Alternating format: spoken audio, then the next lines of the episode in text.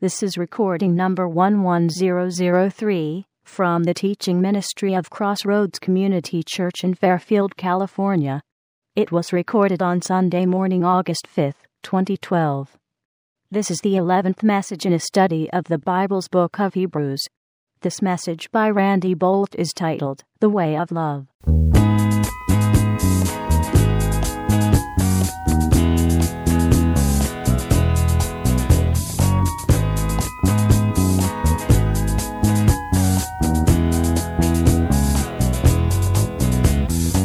Hebrews chapter 13. Let's turn there. And that's going to bring us today to the conclusion of our study of this book of Hebrews. And um, we have been looking at what uh, Hebrews chapter 10 describes as the theme of this book that Jesus has become for us the new and living way to relationship with God.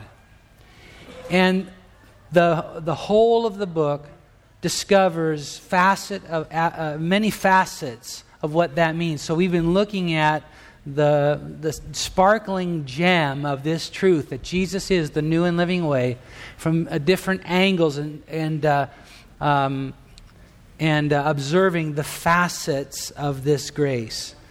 And today we're going to close out by by talking about the, the, uh, this new and living way as the way of love. The way of love. And we'll be looking at the first six verses of chapter 13.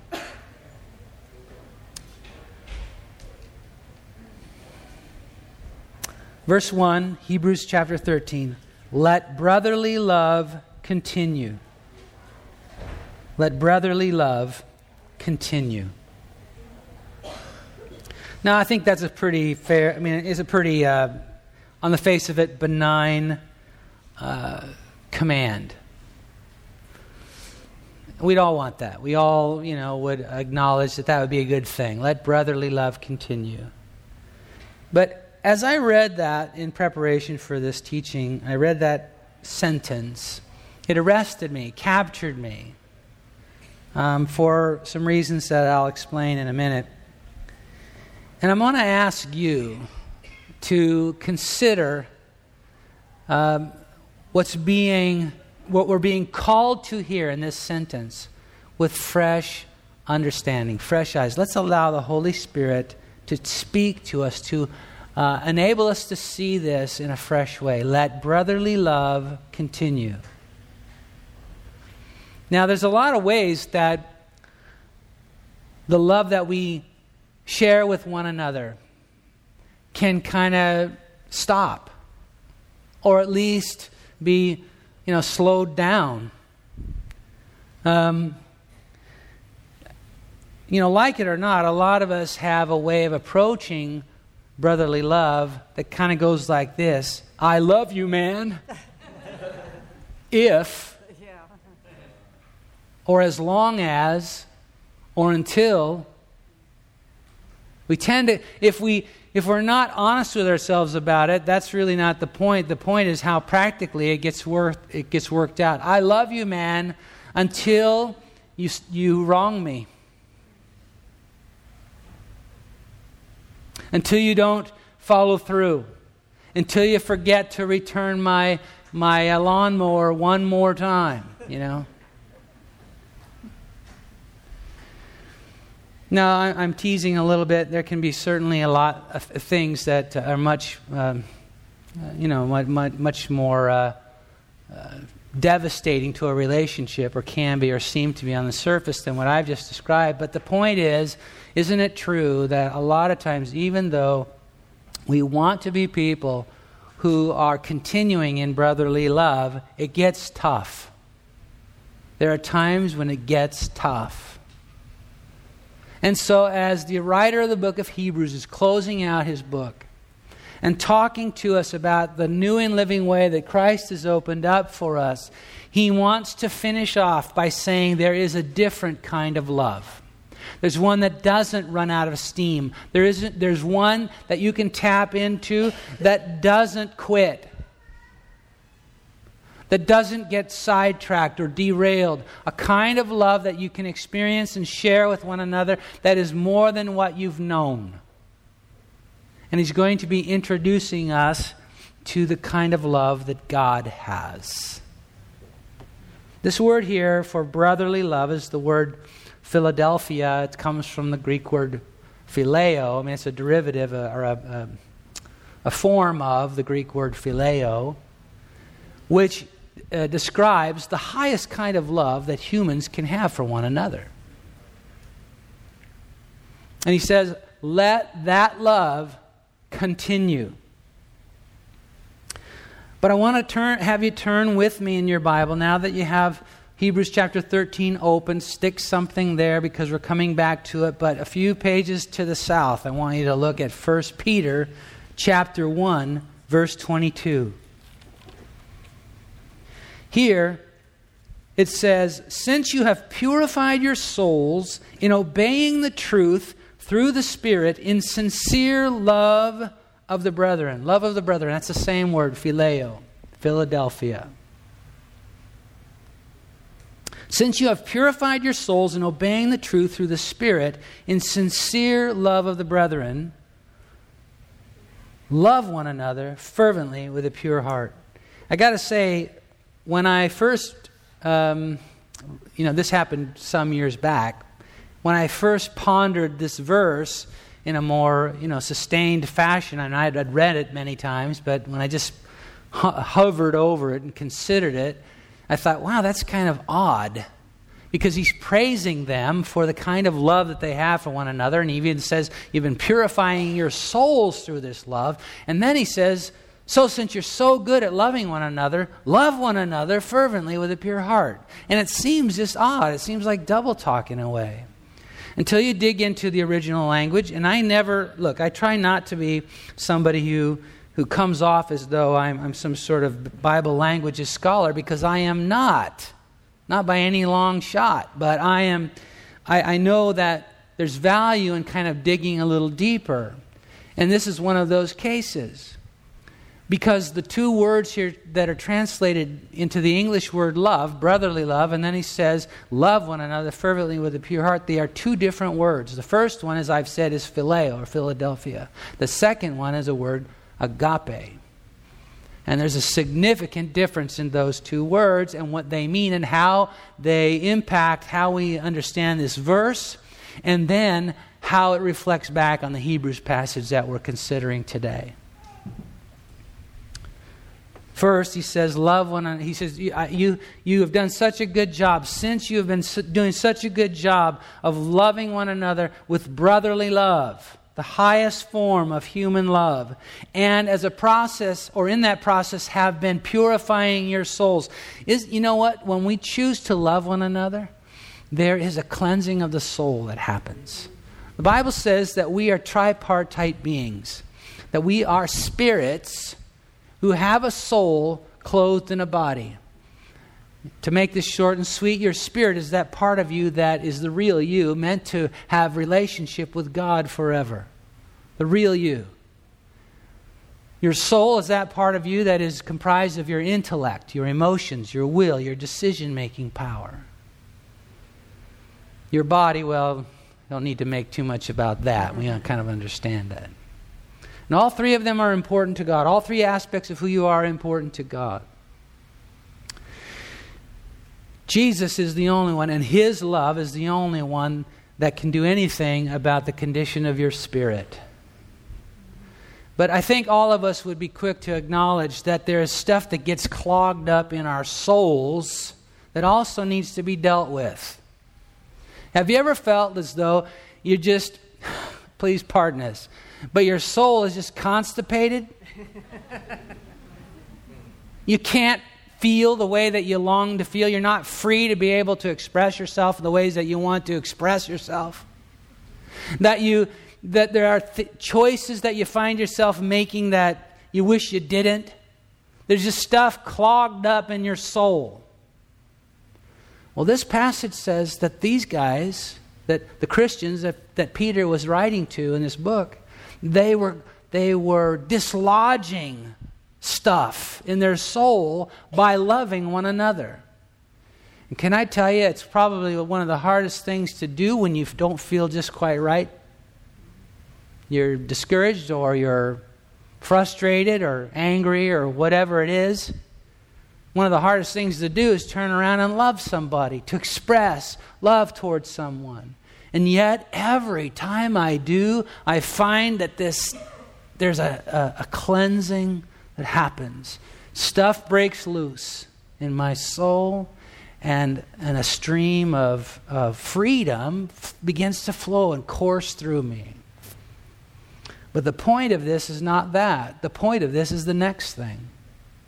So, since you guys have been doing such a good job of loving one another with brotherly love and experiencing this, this breakthrough, this flow of freshness to your souls as a result of it, he says, now take it to the next level.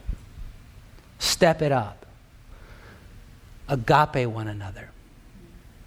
Now, the, without going to, again into a whole lengthy um, discussion about that, the word agape is a word that the New Testament writers, a Greek word that the New Testament writers have, have uh, decided to embody with the definition of God's kind of love. Phileo, the best that human beings can do to, in love with, uh, for each other. It's a, it's a high love, but not anything like the love of God. And, and uh, Peter, when he's writing his letter to the church, he says, You guys know what it is to love one another. Keep it up, but take it a step further. Love one another with unleash the love of God on each other.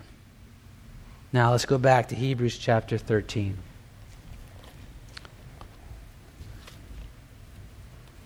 Let brotherly love continue. the, the, the arc of brotherly love leads you somewhere. It's not an end in itself. Let the arc, the development of brotherly love, take you to a higher place. The kind of love that God has and demonstrates for each other. And then what follows in the next few verses um, are some descriptions, I believe, of what that kind of loving looks like. Do not forget to entertain strangers, verse 2 says, for by so doing some have unwittingly entertained angels. Be considerate. Let me catch up on my slides here. So we've talked about being consistent in love for one another, and now we're going to be talking about that uh, the way of love is a uh, is filled with consideration. Be considerate. Consider one another. And particularly, it focuses in on strangers. Why is that? Because it's simple. It's really easy to love people we feel safe with. It's really easy to love people where, where we are pretty confident we're going to get loved back. But the kind of love we're being called to here, the kind of love that, that uh, describes, is a description of a facet of the new and living way that Christ has opened up for us, is a love of a higher order, a different order and it's not afraid to love those who may not love you back. There's an interesting passage in Matthew chapter 25, verses 31 to 40, where Jesus says, You know, I'm, there's going to come a day when I'm going to separate the sheep from the goats. And he tells us how he's going to go about that.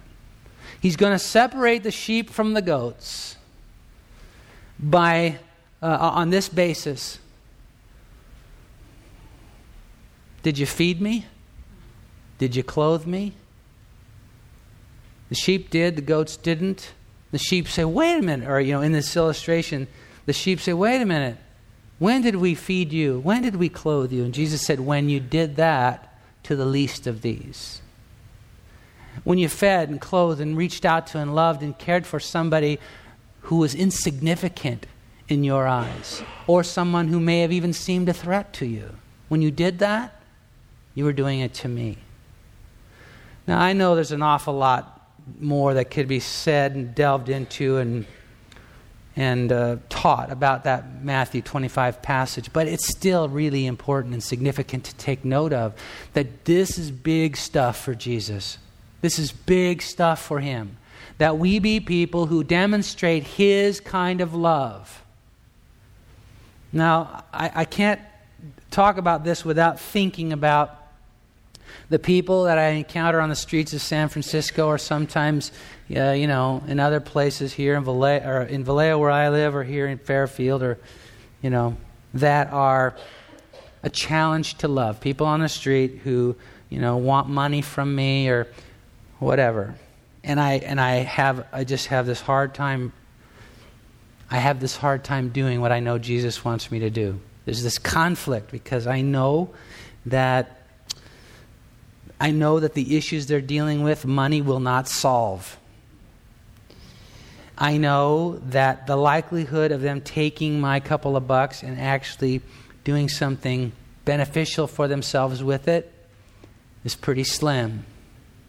And I have all this stuff that goes through my mind.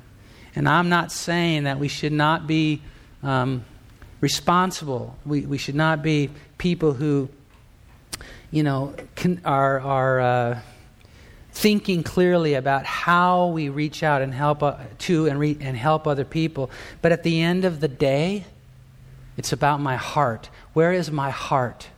Am I loving people like God loves them? And the love of God is one that is not blind or stupid or foolish, but is free and lavish. God is not afraid to love, and I don't want to be either. You know, it says here to um, don't don't forget to entertain strangers. Um, entertain means to uh, love or be or demonstrate kindness towards, to to be hospitable towards. I'm wondering to, to just bring this home to us right now. Is there anyone in this room who's a stranger to you?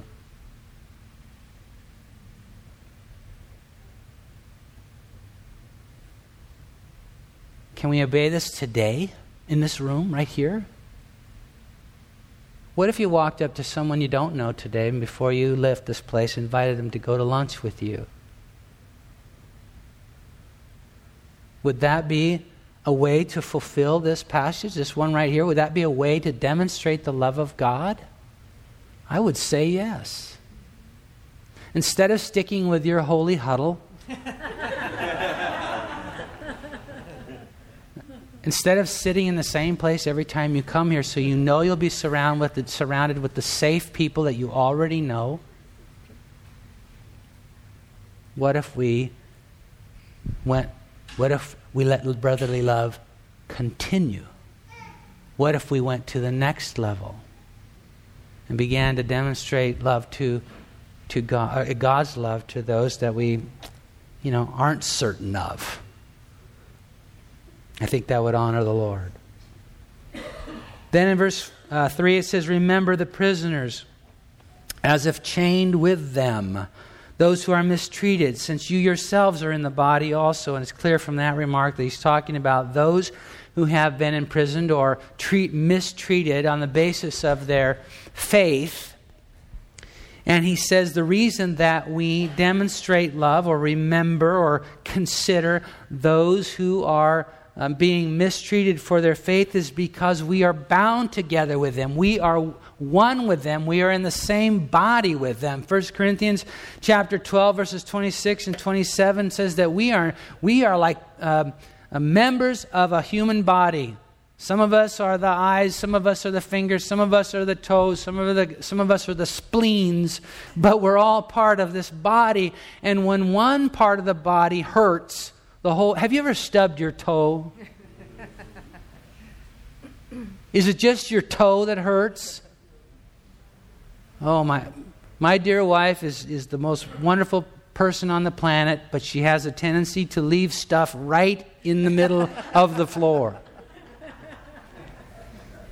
And I am often in the middle of the night, oh! And it's not just my toe that hurts. I feel it everywhere. What, what the writer of the book of Hebrews is saying is that This love of God, this agape love that He's calling us towards, is a, is a love that understands the connection that we have. We are not isolated and alone. We are connected with one another, and when one of us hurts, we, we all hurt. When one of us rejoices, we all rejoice. That's what 1 Corinthians 12 tells us. The challenge of that is that we'd prefer often to let you. I, I would prefer out here. All right, I'll give you an example. I'll tell on myself. So I got a text last night from Arnie, Arnie Oliva because their family had discovered that their dog was die, had died. Dog was dead. And he was saying how, you know, how hard it was for their family right now. Please pray for them. And I got to say, I am just, I am not an animal lover. I, I just, I am not. And so I got this text and I wrote back and I said, We'll pray for you. And I honestly, I had.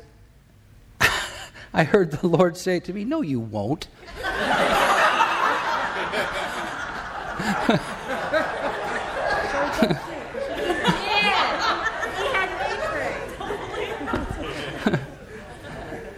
I, all right, so, so I'm a sinner, all right?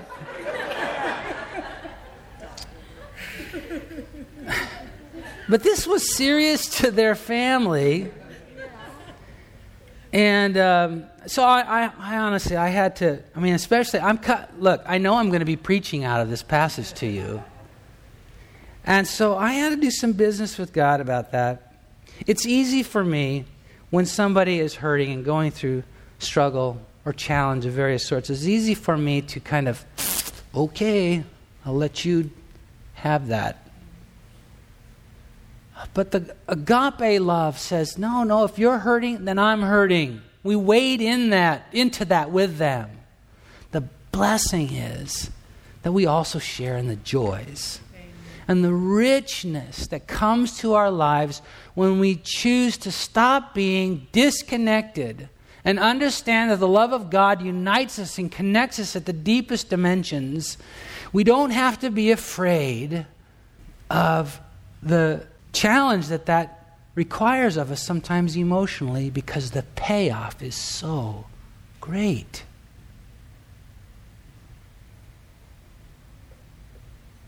Verse 4 Marriage is honorable among all, and the bed undefiled, but fornicators and adulterers God will judge.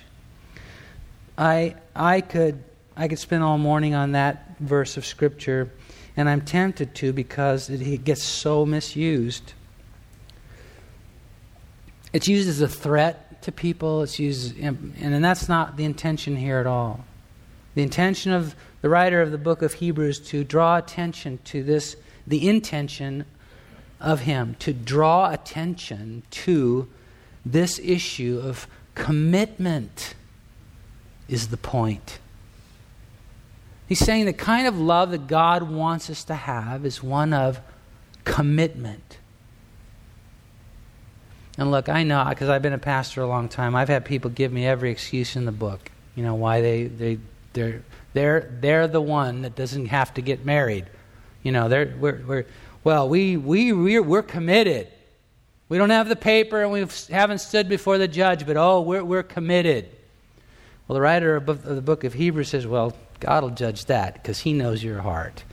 And I sometimes I just want to smile because it's like, yeah, we're so deeply committed but uh, I sure don't want to sign any sort of commitment.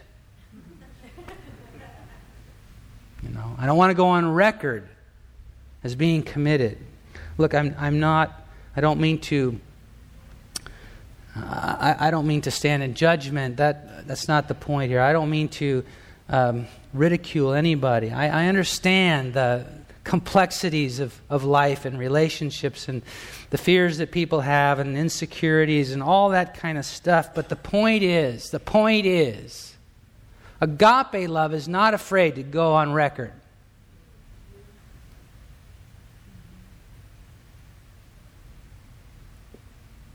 I love you.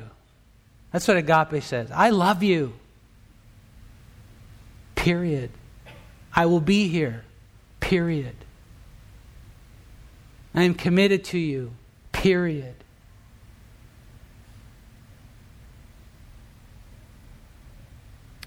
Verse 5 Let your conduct be without covetousness.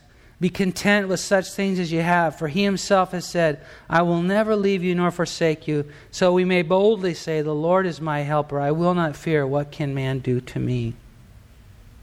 We've talked about the way of love as being consistent, considerate, committed, connected, committed, and now we're going to be talking about how the way of love is content. And that's and this is so, so important. The word covetousness here, we, we have dealt with this uh, many times, but this use of the word covetousness, or the, the word that's translated covetousness here, is a little different. It's, it's um, I guess, probably the most direct definition is money loving. Money loving. And most of us, you know, we don't want to be that. We don't want to be money loving. But how that, stand, how that gets played out is probably better described as miserly or protective. You know, that we, we, we want to hold on to what we have. We don't want to risk it being diminished. Whether it's emotional, whether it's material, whatever it is, we, we want to hold on to what we have and we don't want to risk it being diminished. But the writer of the book of Hebrews is saying here the kind of love that God is calling us to, the kind of love that God, that God lavishes on us and is asking us then to lavish on one another is one that is open handed, not afraid of loss. Because the Lord has said, I will never leave you or forsake you. The Lord is my helper. I won't be afraid. What can man do to me? You cannot take anything from me. Everything that I could ever need or ever want, God is to me. So I can love you with liberty. I don't have to be afraid of you taking anything from me or of me losing anything in the process. I can love you lavishly. The way of love is one that points us to agape. Agape loves those who may not love back. Agape identifies with both the pain and joy of others. Agape goes on record. And agape pours itself out without fear of loss.